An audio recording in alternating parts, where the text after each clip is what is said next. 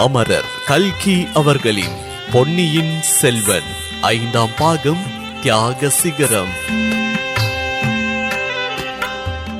எண்பத்து மூன்றாவது அத்தியாயம் அப்பர் கண்ட காட்சி. அன்று முன்கிரவில் திருவாதிரை திருவிழாவை முன்னிட்டு ஐயாரப்பரும் அறம் வளர்த்த நாயகியும் திருவையாற்றின் விசாலமான மாட வீதிகளில் திருவோலக்கம் எழுந்தருளினார்கள். வெள்ளிப்பனி மூடிய கைலியங்கிரியை நினைவூட்டுமாறு வெள்ளியினால் அமைத்த கைலாச வாகனத்தில் அன்று சுவாமியையும் அம்மனையும் அலங்கரித்து வீற்றிருக்க செய்திருந்தார்கள். ஊர்வலத்தின் முன்னணியில் யானைகளும் ஒட்டகங்களும் பெரிய பெரிய ரிஷபங்களும் சென்றன. அவற்றின் மீது ஏற்றியிருந்த பேரிகைகளும் முரசுகளும் எட்டு திசைகளும் எதிரொலி செய்யும்படியாக முழங்கின. அவற்றின் பின்னால் வரிசை வரிசையாக பல வகை திருச்சின்னங்களை ஏந்தியவர்கள் சென்றார்கள். விதவிதமான வாத்தியங்களை வாசித்தார்கள். கோஷ்டி கோஷ்டியாக சென்றார்கள். நடன கணிகையர்கள் ஆங்காங்கு நின்று நடனம் ஆடிவிட்டு சென்றார்கள்.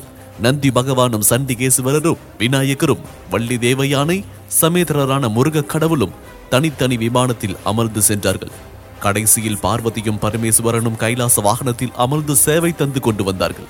இன்னும் பின்னால் தேவார கோஷினர் வீணை மத்தளம் தாளம் முதலிய இசை கருவிகளோடு அப்பரும் சம்பந்தரும் சுந்தரரும் பாடிய திருவையாற்று திருப்பதிகங்களை இசையோடு பாடிக்கொண்டு நடந்து வந்தார்கள்.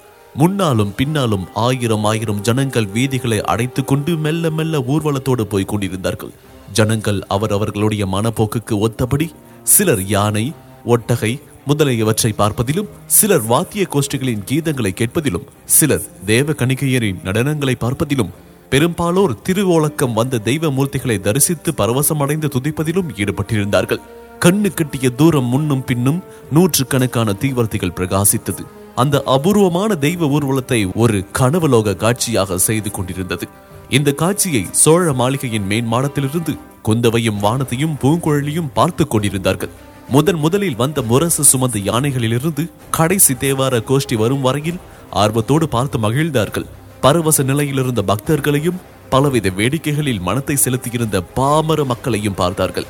நந்தி தேவர் முதல் சிவன் பார்வதி வரையில் வீதி வலம் வந்த தெய்வ வடிவங்களையும் அவர்கள் தரிசித்து மகிழ்ந்தார்கள். அவ்வளவு ஜன கூட்டத்திற்கு மத்தியில் ஒரு யானையின் மீது இரண்டு சீன வர்த்தகர்கள் ஏறிக்கொண்டு வருவதையும் அவர்கள் அவ்வப்போது யானை மேலிருந்து கீழறங்கி ஜன கூட்டத்தினிடையில் மறைந்து விடுவதையும் பிறகு மறுபடி வந்து யானை மீது ஏறிக்கொள்வதையும் கண்டார்கள். ஆஹா! இந்த சீனர்கள் இருவரும் உண்மையில் வர்த்தகர்களா? அல்லது அயல் நாட்டிலிருந்து வேவு பார்க்க வந்த ஒற்றர்களா? என்ற ஐயம் குந்தவையின் உள்ளத்தில் ஏற்பட்டது. சோழ ராஜ்யத்திற்கு அரசு உரிமை சம்பந்தமாக சில நாளாக ஏற்பட்டிருந்த தகராறுகள் குழப்பங்கள் பற்றிய செய்திகள் உலகெங்கும் பரவி இருக்கக்கூடியது இயல்புதான். அதை முன்னிட்டு பகை அரசர்கள் இந்த ஒற்றர்களை சீன நாட்டு வர்த்தகர்களின் தோற்றத்தில் அனுப்பி வைத்திருக்க கூடும் அல்லவா? இதை பற்றி குந்தவையும் வானத்தையும் பேசிக் கொண்டிருந்தது பூங்குழலியின் காதில் விழுந்தது. அந்த பெண் தேவி அவர்கள் கோவில் கோபுர வாசலில் என்னை அணுகி சினத்துப்பட்டு வேண்டுமா? என்று கேட்டார்கள். நான் அவர்களிடம் சோழ மாளிகைக்கு வாருங்கள். தஞ்சையிலிருந்து இளவரசிகள் வரப்போகின்றார்கள். அவர்கள் ஒருவேளை வாங்குவார்கள் என்று சொல்லியிருந்தேன். ஆகையால் ஒருவேளை இங்கு வந்தாலும் வருவார்கள். உங்கள் சந்தேகத்தை நேரிலேயே கேட்டு தீர்த்து கொள்ளலாம் என்றார். அச்சமயம் கைலியங்கிரி வாகனத்தில் அமர்ந்திருந்த ஐயாரப்பரும் அறம் வளர்த்த நாயகியும் சோழ மாளிகையின் வாசலுக்கு வந்திருந்தார்கள். அங்கே சுவாமியை நிறுத்த செய்யவும் தீபாராதனை முதலியன நடந்தன.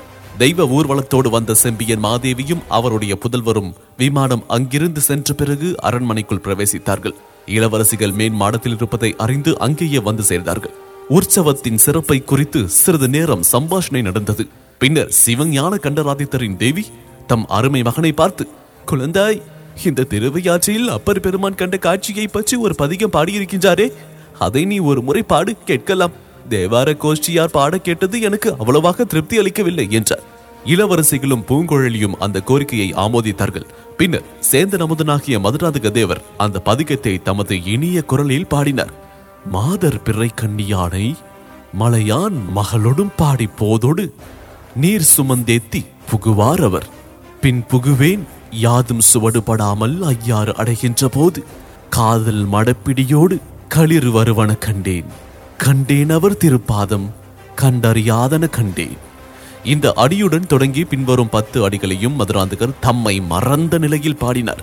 கேட்டுக்கொண்டிருந்தவர்களும் தங்களை மறந்திருந்தார்கள். அன்று அப்பர் பெருமான் கண்ட காட்சிகளை எல்லாம் அவர்கள் கண்டார்கள்.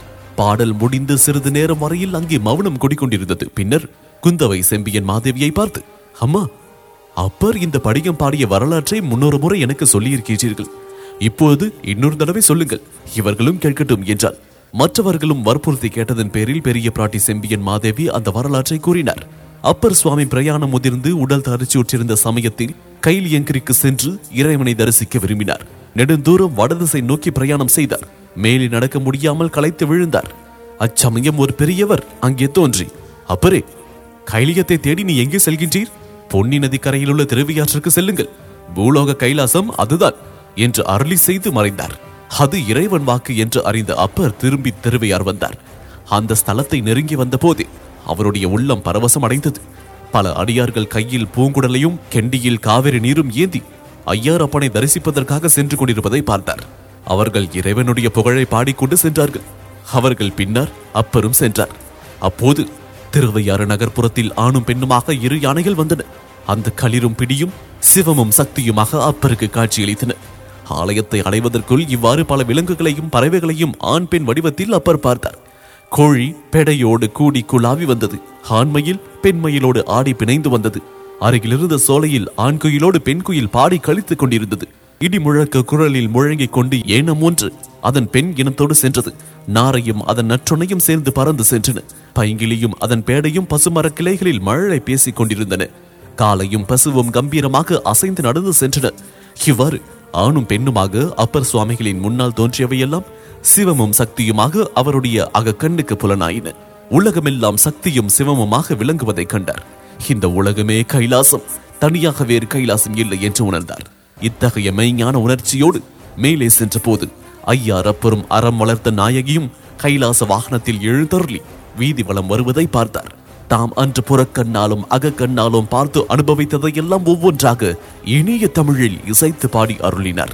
இத்தனை காலமும் தாம் கண்ணால் கண்டும் கருத்தினால் அறியாமல் இருந்தவற்றை இன்று திருவியாற்றில் கண்டு அறிந்து கொண்டதாக ஒவ்வொரு பாடலின் முடிவிலும் கண்டறியாதன கண்டேன் என்று திரும்ப திரும்ப வியந்து கூறினார்.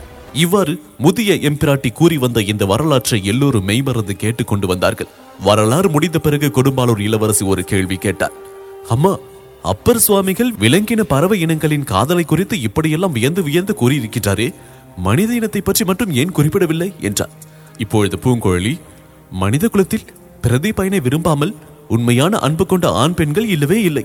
அதனாலேயே தான் அப்பர் மனித குலத்து ஆண் பெண்களை குறிப்பிடவில்லை என்றார். அது சரியல்ல. மகளே உன்னையும் என் மகனையும் அப்பர் சுவாமிகள் பார்த்திருந்தால் மனித குலத்தின் காதலையும் சேர்த்து கொண்டு பாடியிருப்பார் என்றார் செம்பியன் மாதேவி. ஆமாம் ஆமாம் என்று மற்ற இரு பெண்மணிகளும் ஆமோதித்தார்கள். இந்த சமயத்தில் அந்த மாளிகையின் வாசலில் ஏதோ சலசலப்பு உண்டாயிற்று. சேவகன் ஒருவன் உள்ளே வந்து சீனத்துப்பட்டு வர்த்தகர்கள் இருவர் வந்திருக்கின்றார்கள். இளவரசிகளை பார்த்துவிட்டு தான் போவோம் என்கின்றார்கள் என்றார் இளைய பிராட்டி வியப்பும் கோபமும் அடைந்து அவர்கள் யார் அவ்வளவு அதிக பிரசங்கிகள்? இப்போது ஒன்றும் வேண்டாம் என்று சொல்லி அவர்களை போக சொல் என்றார் இதற்குள் பூங்கோழி தேவி அவர்களை நான் வர சொல்லியிருந்தேன் மன்னிக்க வேண்டும் என்றார் அப்படியானால் வந்துவிட்டு போகட்டும் என்றாள் இளைய பிராட்டி. சற்று நேரத்திற்கெல்லாம் சீனத்து வர்த்தகர்கள் இருவரும் இரண்டு மூட்டைகளோடு அங்கே வந்தார்கள். இதன் தொடர்ச்சியை அத்தியாயம் எண்பத்தி நான்கு பட்டாபிஷேக பரிசு. இதில் தொடர்ந்து கேட்கலாம். இதுவரை பொன்னியின் செல்வன் பாட்காஸ்ட் கேட்டீங்க. இன்ஸ்டாகிராமில் என்ன ஃபைண்ட் செய்ய முருகன் டாட் டிஜே மற்றும் ஃபேஸ்புக்கில் ஃபைண்ட் செய்ய இந்த சவுத் ரேடியோ செயலியின் இடது பக்க மேல்மொழியில் உள்ள ஷேர் பட்டனை கிளிக் செய்யுங்க. மீண்டும் மற்றொரு பாட்காஸ்டில் சந்திப்போம். நன்றி வணக்கம்.